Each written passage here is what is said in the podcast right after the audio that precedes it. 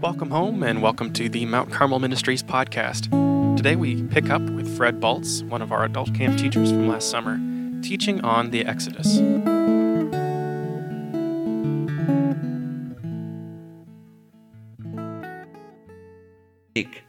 In the book of Exodus, what I think we should do today is go to chapter fourteen and just read it completely through before we make any comment on it. Chapter fourteen. Then the Lord said to Moses, "Tell the people of Israel to turn back and encamp in front of Pi-hahiroth, between Migdol and the sea, in front of Baal-Zephon. You shall camp, encamp facing it by the sea. For Pharaoh will say of the people of Israel, 'They are wandering in the land. The wilderness has shut them in.' And I will harden Pharaoh's heart, and he will pursue them, and I will get glory over Pharaoh and all his host. And the Egyptians shall know that I am the Lord." And they did so. When the king of Egypt was told that the people had fled, the mind of Pharaoh and his servants was changed toward the people, and they said, "What is this we have done, that we have let Israel go from serving us?" So he made ready his chariot and took his army with him, and took six hundred chosen chariots, and all the other chariots of Egypt, with officers over all of them. And the Lord hardened the heart of Pharaoh, king of Egypt, and he pursued the people of Israel while the people of Israel were going out defiantly. The Egyptians pursued them, all Pharaoh's horses and chariots and his horsemen and his army, and overtook them and camped at the sea by Pi-hahiroth in front of Baal-Zephon. When Pharaoh drew near, the people of Israel lifted up their eyes, and behold, the Egyptians were marching after them, and they feared greatly. And the people of Israel cried out to the Lord. They said to Moses, "Is it because there are no graves in Egypt that you have taken us away to die in the wilderness? What have you done to bring a, done to us, bringing us out of Egypt? Is it not what we said to you in Egypt, 'Leave us alone that we may serve the Egyptians'? For it would have been better for us to serve the Egyptians than to die in the wilderness." And Moses said to the people, "Fear not, stand firm, and see the salvation of the Lord, which he will work for you today. For the Egyptians whom you see today, you shall never see again. The Lord will fight for you, and you have only to be silent."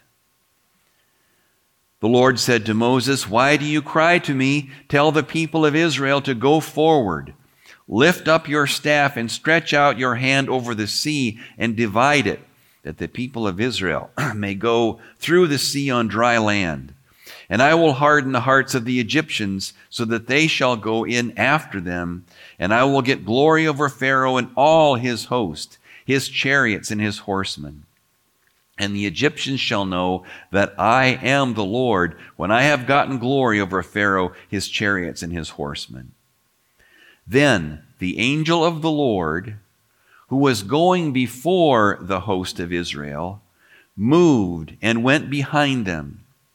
And the pillar of cloud moved from before them and stood behind them, coming between the host of Egypt and the host of Israel. And there was the cloud and the darkness, and it lit up the night without one coming near the other all night. Then Moses stretched out his hand over the sea, and the Lord drove back the sea by a strong east wind all night, and made the sea dry land, and the waters were divided. And the people of Israel went into the midst of the sea on dry ground, the waters being a wall to them on their right hand and on their left. The Egyptians pursued and went after them into the midst of the sea, all Pharaoh's horses, his chariots, and his horsemen.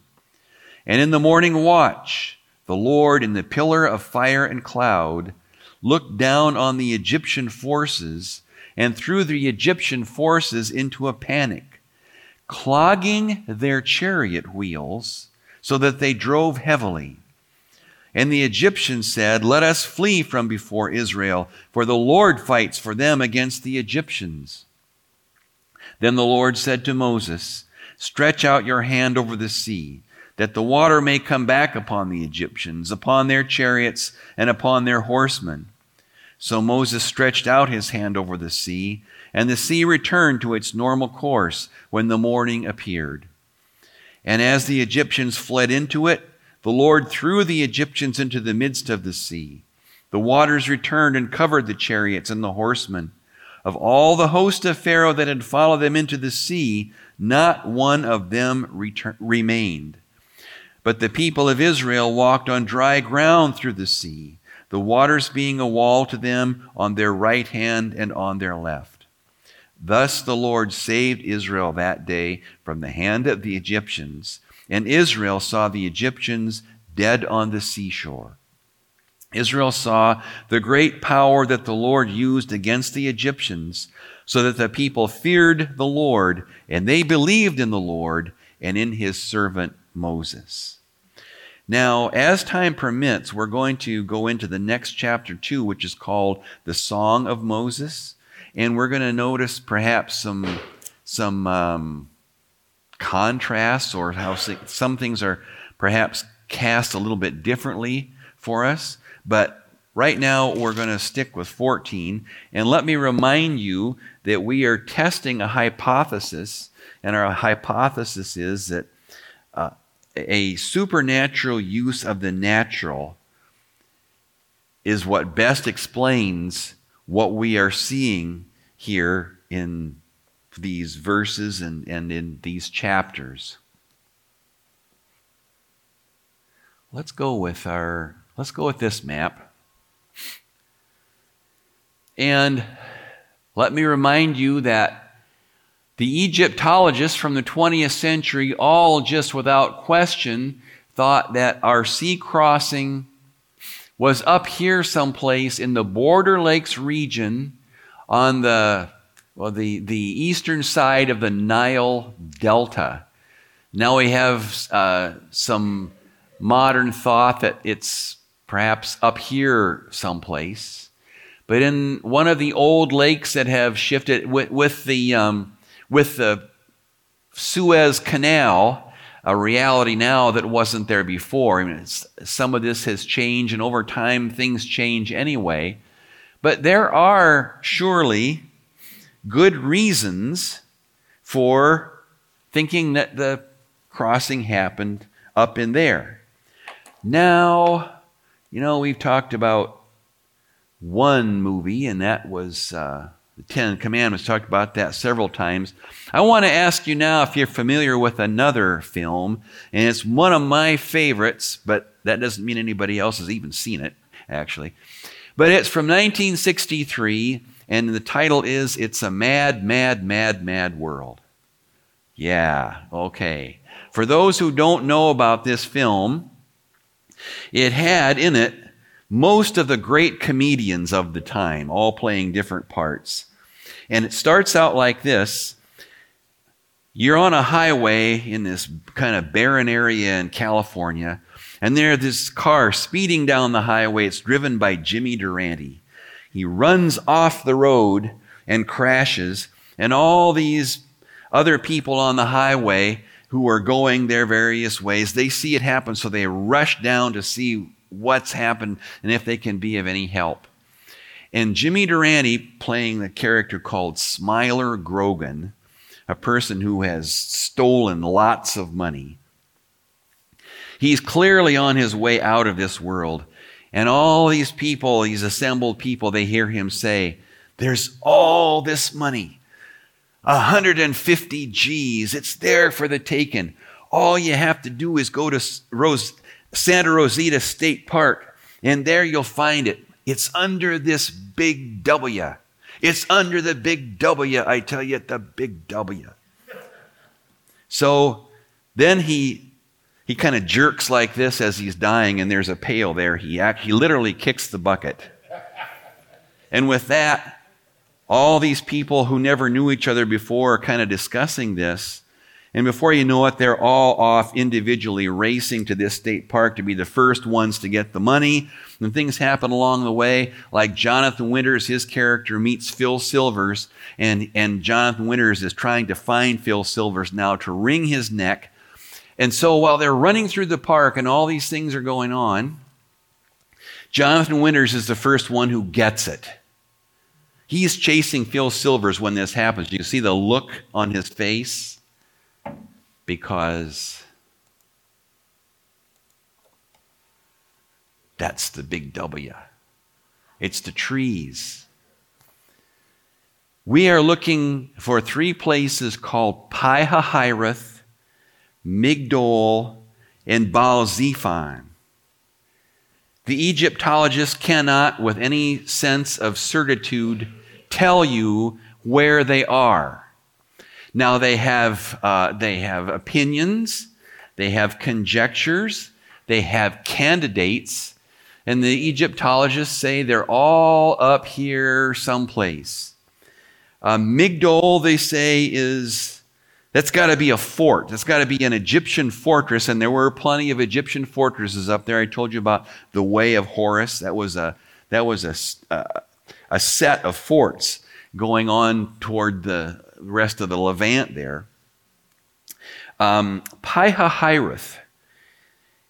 That name is an, surely an Egyptian name, but uh, it's capable of more than one definition, and no one could say with certainty that they know what it means. You know, I showed you Manfred Bettak's picture. He says, I don't know what it means. I, I know there are theories, but I couldn't tell you. If he can't tell you what it means, nobody can tell you exactly what it means.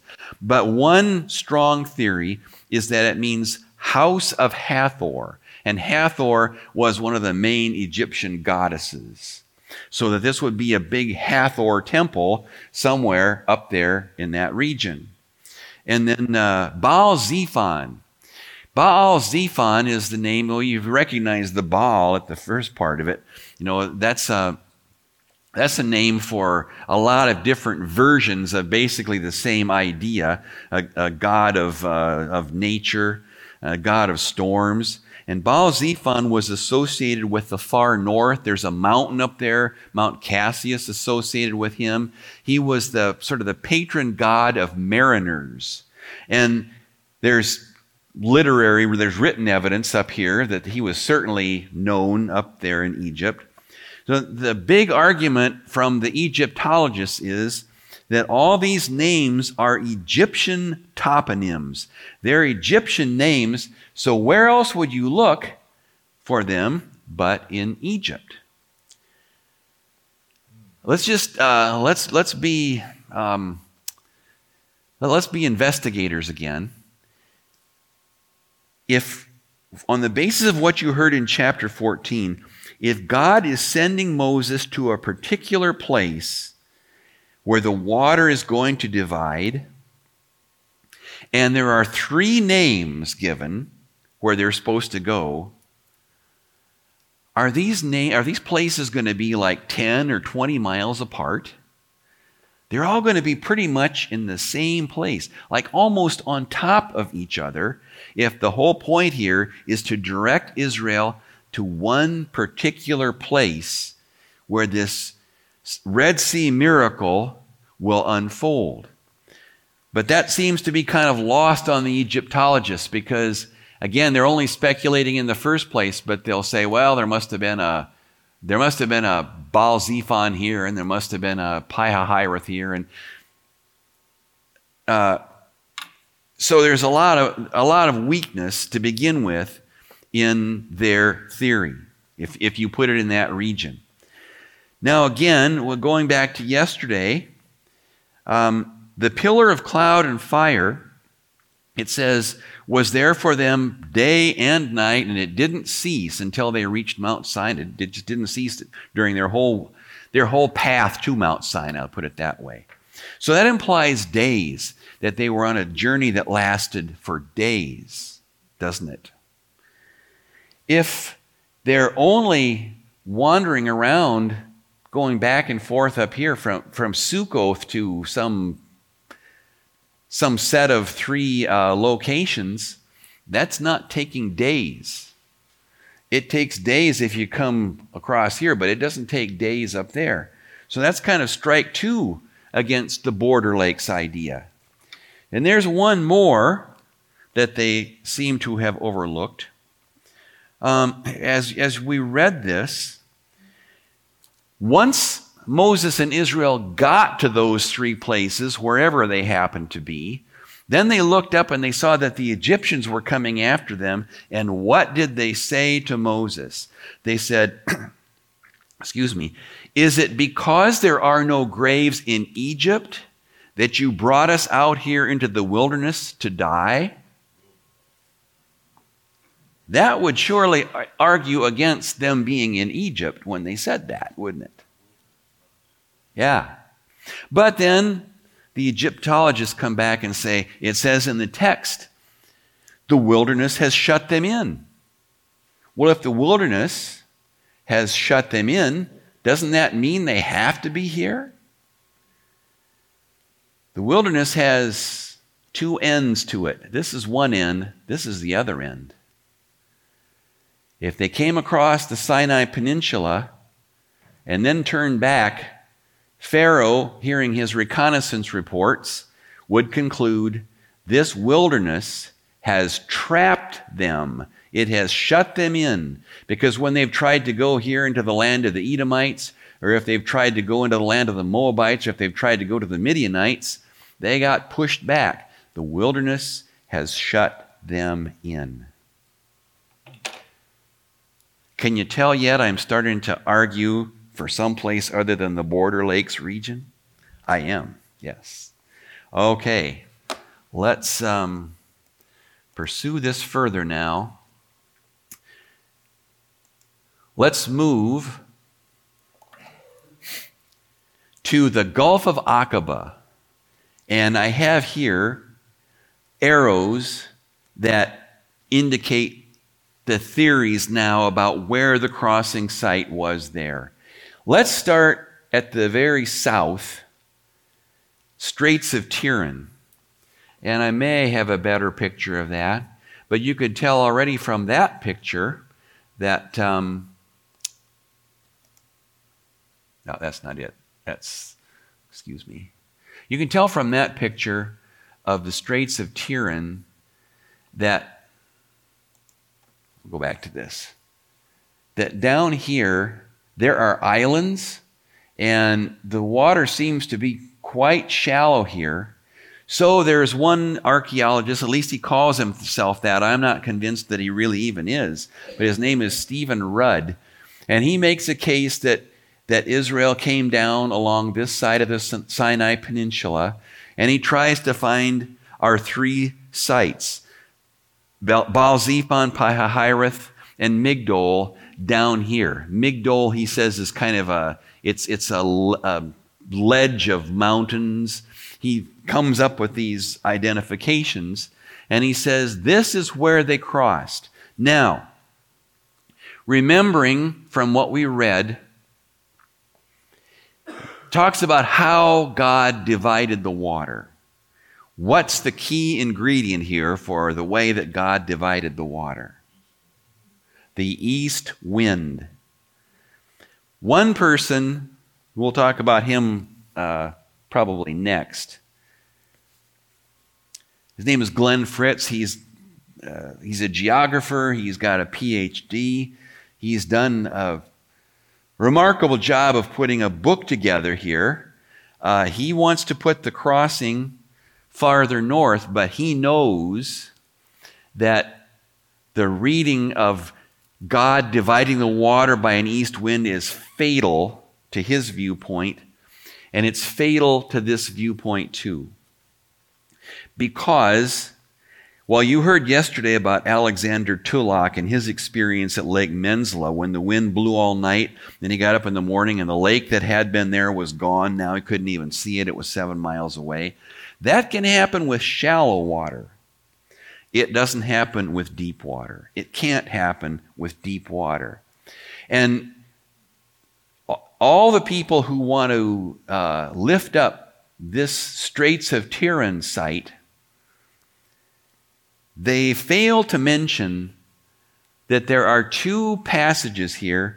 Um, one is called the Grafton Passage, and one and the other one is called the Independence Passage, I think. They're shipping lanes, and they're extremely deep, extremely deep.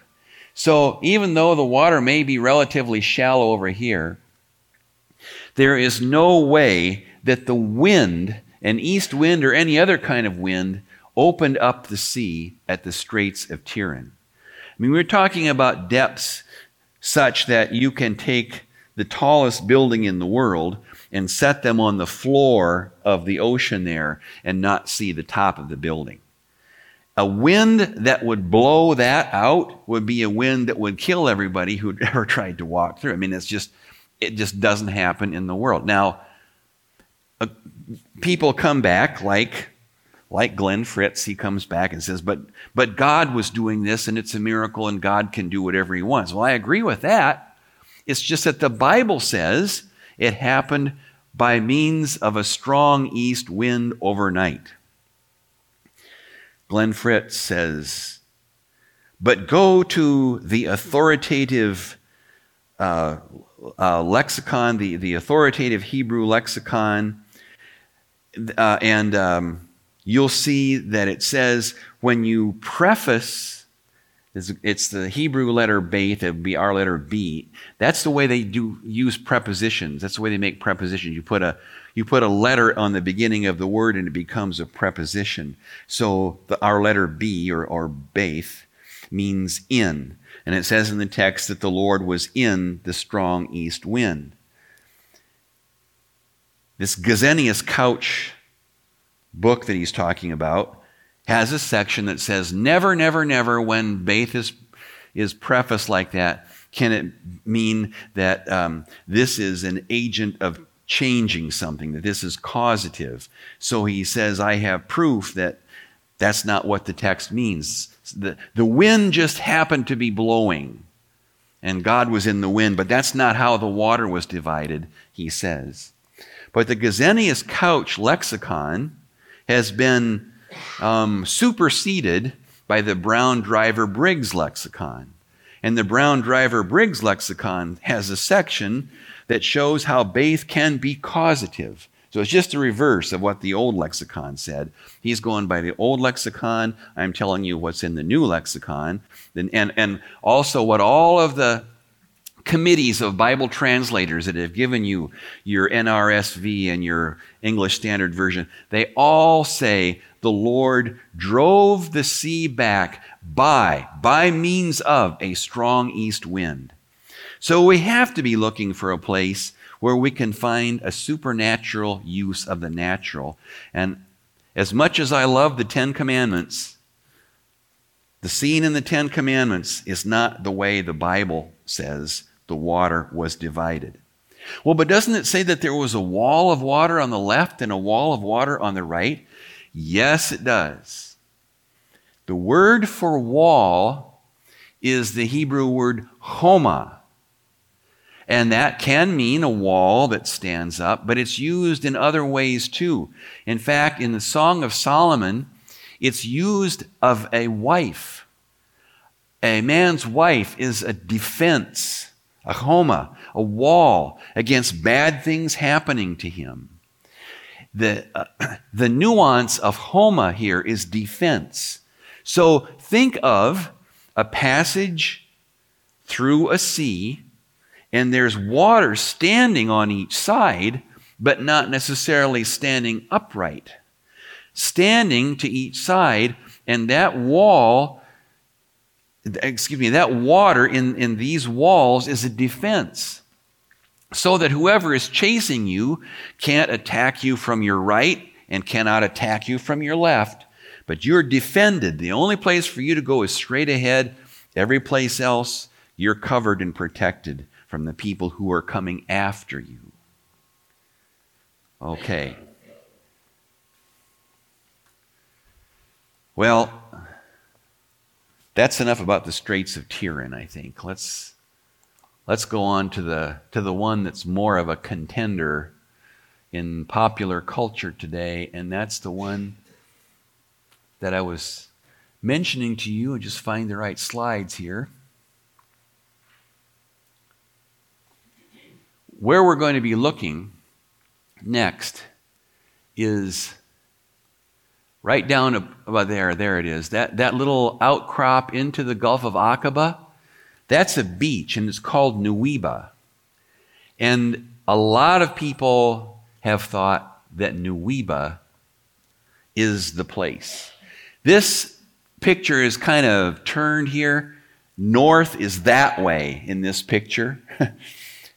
But the, the case made by Glenn Fritz and others is that Israel traveled down this pathway through these mountains, and they came to this beach.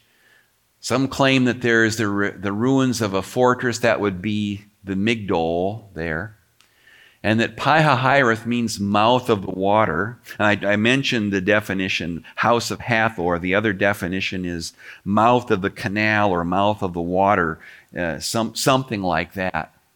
And they say that Baal-Zephon is on the other side.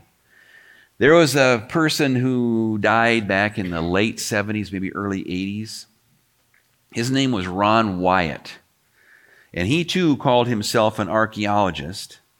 And uh, he claimed to have found the Ark of the Covenant. He knew where it was. He just couldn't tell anybody. Yeah. He knew where the Tower of Babel was too. And he had found Noah's Ark. Now, he's behind a lot of this stuff. Um, he he's said that there is a, a column, and there is a column at Nuweiba. There's a stone column. I don't. It doesn't show on this, I guess. But there's a stone column there. He said he found one on the opposite shore. And both these columns, he says, were set up by King Solomon to mark the place where the sea divided. And he knew that from reading the kind of effaced lettering on the other column, which nobody knows where it is. But he's he's got a lot of followers, and, and people like Glenn Fritz have seen, at least they've seen in his original idea, an idea that they wanted to pursue. And then even if, if uh, Ron Wyatt turned out to be a, a charlatan or a crook, maybe he really had found the right place. Here's what is claimed, that right there at Nuweiba Beach, there is a land bridge.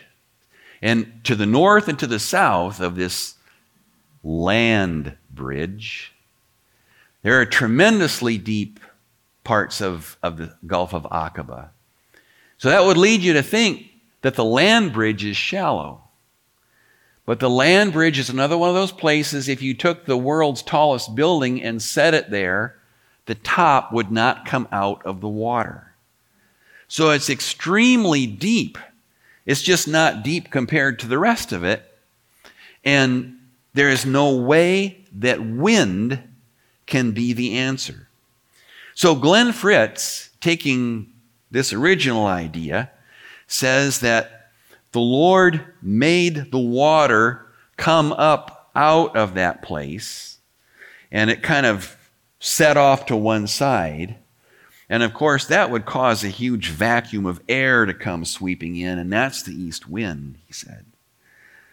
He, he can't get around that the Lord divided the water by means of a strong east wind. Now, have you heard or seen on the internet that there are chariot wheels on the floor of the ocean, of the Red Sea there? That's another argument, and it rests on the integrity of Ron Wyatt and, uh, and others too, though. Uh, there have been others who, who have said that they have seen wheels. Now, if you go on the internet and look, this is one of the examples you'll find of a chariot wheel that's photographed on the floor of the Gulf of Aqaba. As a person who has personally built chariot wheels, Let me say to you, that's not one of them. Chariot wheels, I mean, they're marvelously constructed. And let me, if if if I, let me say it now so I be sure I, that I get this in. At the time of Thutmose the third, whom we're looking at as the Pharaoh of the Exodus, in his time and before, the wheels had four spokes. During his reign as Pharaoh, for some reason, they went to six spokes. They're stronger with six, but something caused him to build a lot of chariots with six spokes and no longer four. Okay, well, here's how it's done. This is, it takes a master woodworker and a, really a group of them to build something like a chariot wheel. Well, maybe not with power tools, but, but by hand, because every part of it is wood. Now, people think that the bearings and It were metal. They weren't. In pictures like you see of King Tut's chariots, you see that the that that where the axle meets the wheel, that's all gold. And it is, but that's gold leaf. That's gold leaf over the top. It's not a metal uh, axle and a metal bearing. It was wood. There were sometimes um, animal skins, animal skins, They actually took the entrails of animals, and by soaking them, they got them pliable, and you could get the right size and shape of the material you were looking for, because it would be like a tube, you know, like a... Put that over the axle and let it shrink, so at least it wasn't wood on wood, and then you could use animal fat to lubricate it. But there's nothing really fancy about these chariot bearings. So what you've got there, I mean, look at that. That whole thing is metal. Um, the chariot axle is anywhere from this to this big around, depending upon whether it's just a light thing for hunting or it's going to carry a couple soldiers. Um, Egyptian soldiers in chariots were in groups of two. And one did the driving and the other handled the weapons. So you had to have enough to support two people. There was also a chariot runner in a lot of cases who was on the ground and uh, kind of did mop-up operations if someone was just wounded over here, needed to kill that person. So um, let, let's think about this uh, while we're just while we're on the subject of chariots. Uh, you got two horses that are strong horses and don't even know that there's a chariot back there. Okay, I built I built one chariot, and then I supervised the building of one that was steel, a fabrication of one that was steel that really would stand things like parades and other stuff. And there was a time when I actually got to stand in that chariot behind horses on a farm. And we were in a driveway, and there was gravel in the driveway, and the steel rim on the chariot, you know, sometimes you'll, it'll catch a rock, you know, a wheel will catch a rock and kind of shoot it out like that, make a sound. That happened, and it kind of startled one of the horses. And that chariot just lurched forward. I understood from that moment on why the drivers of the chariots were tied in. They were tied in, because that's how fast those things went when they were in a battle. And, uh, As I said, those horses really didn't know there was anything behind them, because these were light, light um, and devastating instru- uh, instruments of war. So they had bows and they had quivers full of arrows and full of javelins. Now, anybody here ever shoot a bow and arrow? Probably everybody at some point. Um, how long does it take between the first arrow and the second arrow?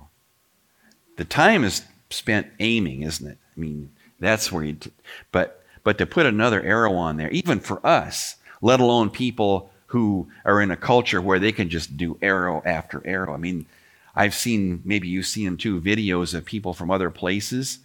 They some of them put the put the uh, arrow on the other side of the bow. The Egyptians had these kind of compound... Um, co- I should say composite bows. They already had those. They were capable of shooting arrows long distances. We read yesterday that Israel went out ready for war, but they weren't ready like the world's superpower, the Egyptian army. So, here, it, it, just hypothetically, let's say here's a group of people and they're on the ground. They're on foot. And let's say that a chariot force now comes after them and it divides in two and starts making spirals around this group on the ground. What are they going to do? If they try to run this way, the spirals just move this way. The people on, on foot cannot get away. So if you had, let's make it for, for uh, easy numbers, let's say five hundred chariots. five hundred chariots are circling, and in each chariot, there's a weapons person who starts to just launch arrows that are going to fall inside that circle. In a minute's time, if you if you uh, could shoot an arrow every, let's make it three seconds. Well, my, now my math, I'm getting ahead. Three seconds. Okay, so that's twenty arrows a minute, right? Three seconds goes into sixty seconds, twenty times. twenty arrows. twenty arrows times five hundred, that's in the first minute.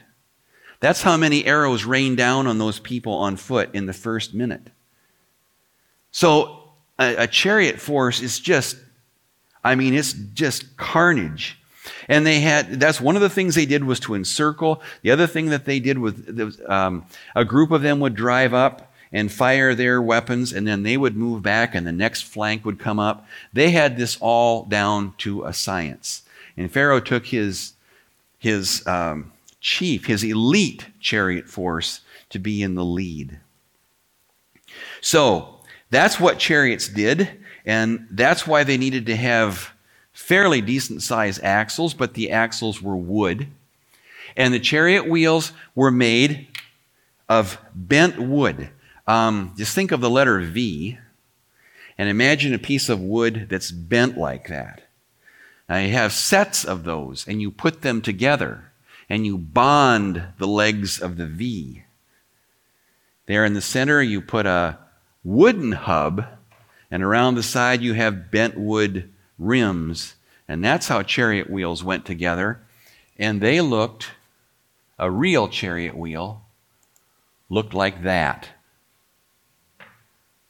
Okay, and again I said that, that's gold leaf over what appears to be gold, slid onto the axle. Um, there's a pin that keeps it from running off. So each one of these is really two pieces of wood. See, there's a V here, there's a V here, and they're all they're all stuck together. Well, now back to that one. They would have you think that that is a chariot wheel. I tell you what I did. I went. I, I found uh, that at eBay you can get a bread machine pulley wheel that looks just like that. I've had, actually found one that looks even exactly like the one we just saw. Um, they also, they put these kinds of drawings on the internet as though you can see the uh, the, the encrusted growth that's over the wheels. Well, the wheels, of course, and the axle are drawn in. The bottom line is, though people have said they saw chariot wheels on the floor of, of the uh, Gulf of Aqaba, no proof of that has ever come forward. There's also been the claim of bones, and they have tested to be either human or horse bones. Uh, but let's go back to what we said about the Straits of Tiran, and I said there were two shipping lanes. When we were at Aqaba two years ago, we were up at the north end. There's shipping that's going on there from top to bottom, and it's been going on for thousands of years. So sure, there are shipwrecks, and there are going to be bones, and there are going to be other things, ancient and modern, on the floor of the Gulf of Aqaba.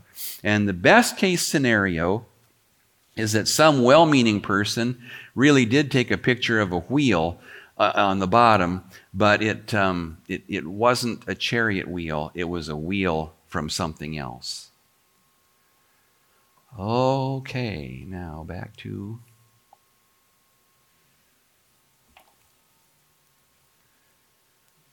we've pretty much taken care of Tiran and Nuweiba. Now, Sir Colin Humphreys has uh, written this book, The Miracles of Exodus, and he has a pretty good case to make. First of all, as we've seen, the, the head of the Gulf of Aqaba is where you would have to go if you were headed for Midian. The only way to get there is around the north end of the Gulf of Aqaba. So he's already on the right track.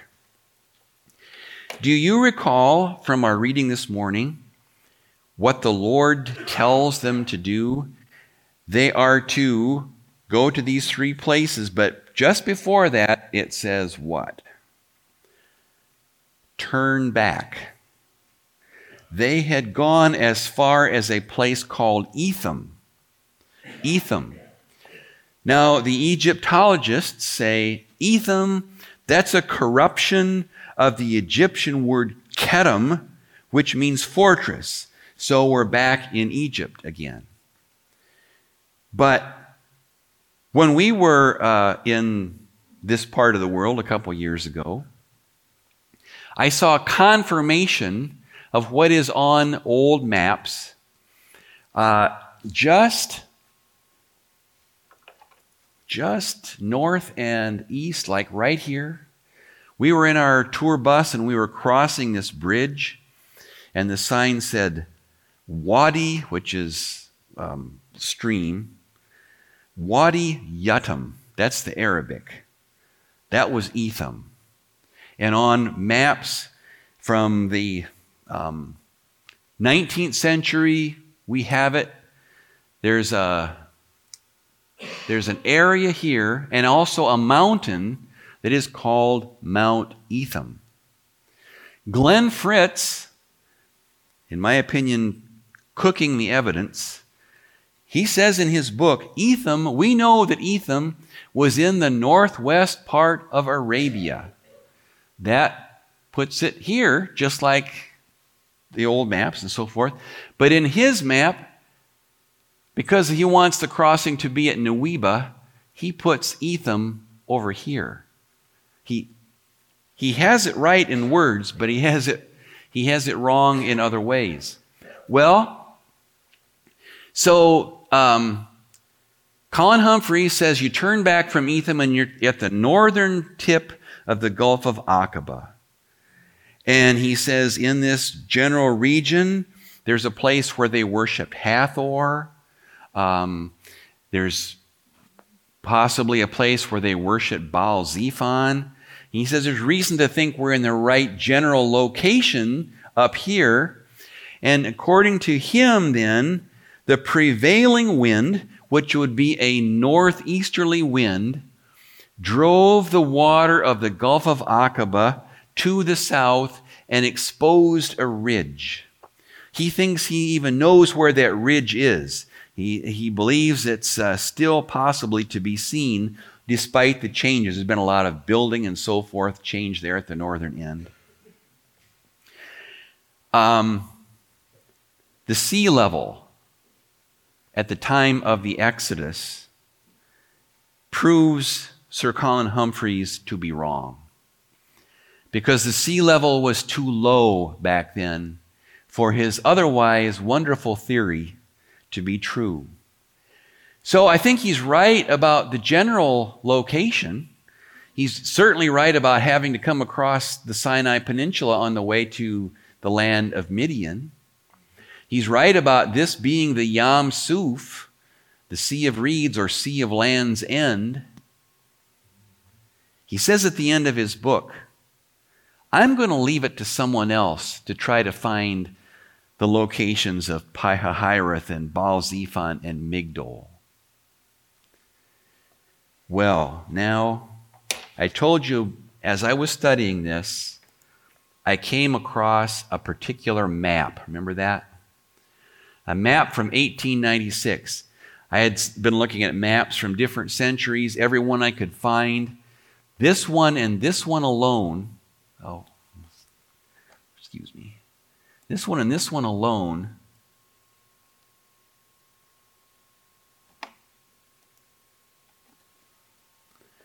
had something on it that none of the others did. There's our Suez Gulf, Red Sea, the Gulf of Aqaba. Look at that, and look at that. You've heard of the smoking gun? These are the smoking lakes. Why would there be lakes on one map and one map only? Well, the answer is they're very shallow lakes, and they're not there all year round. They're what we call ephemeral lakes. And so I really started to investigate this, and I got in touch with a person who works today at a uh, wildlife refuge, a bird refuge right here at the north end of uh, the Gulf of Aqaba. And she confirmed these lakes still appear every year after the rain. From the winter into the spring, they're there until they dry up. Now that's today. What about thirty-five hundred years ago? Do we have any reason to think that there was more water there? See, I can't blame anybody for not looking at a place like this for the sea crossing site, because the missing thing, of course, is water. But thirty-five hundred years ago, these ephemeral lakes were not ephemeral. They were merged into one big lake that was ten miles long. You know, we're not far in this part of the world from the Dead Sea. The Dead Sea is up, it's just farther up the same uh, fault line, because there are a lot of earthquake activity. It's up this way, just off of our map. And this is what has recently happened at the Dead Sea. They took core samples from the bottom. And with those core samples, they were able to look at the different layers and match them to the to the years, to the centuries. I think they went in forty-year increments. And they were looking for pollen, pollen in the mud that had settled down through the water onto the bottom of the Dead Sea. And they found that there seems to have been a collapse of civilization about the time of Ramses the Second, and it was due to radical climate change. Imagine that. Climate change back in biblical times. But back in the time of Moses, the actual word used in the article is the word humid. Imagine the Dead Sea and all this desert area having once been humid. Imagine rainfall. Imagine this area, this depression, getting rain all the time rather than the small fraction of an inch that they get a year now. And there is evidence there of wells that went dry. I told you about the earthquake activity. There is evidence of streams being stopped. In the Middle Ages, right, right there, in the Middle Ages, there was an irrigation system that had been built to use one of the existing streams and grow crops. But an earthquake stopped that stream. Another stream dried up in the middle of the twentieth century. So try to think of this in a whole different way. Try to think of this as a place that had lots of water. And even if, in fourteen forty-six, even if this wasn't completely filled with water normally, we got to remember something from the other day. It concerns the plagues. This whole business of how the grain got poisoned began with what? Hail. Hail. Hail and rain like they had never seen. In the northern hemisphere, and I checked this with a meteorologist, in the northern hemisphere, systems like that move from west to east. And that same rain system would probably have come across this very part of the world that we're talking about. So even if it had been dry, now it was going to be the recipient of what we like to talk about, like the hundred-year rain, the hundred-year flood. So there was water there. There was water there, and you know what? Let's take a quick break just to get up and stretch, and then we'll finish. How about that? Let's do that. We hope that this episode of Fred's teachings on the Mount Carmel Ministry podcast have been a blessing to you. If you're interested in finding out about Mount Carmel or about coming to one of these sessions in person, please visit mount carmel ministries dot com.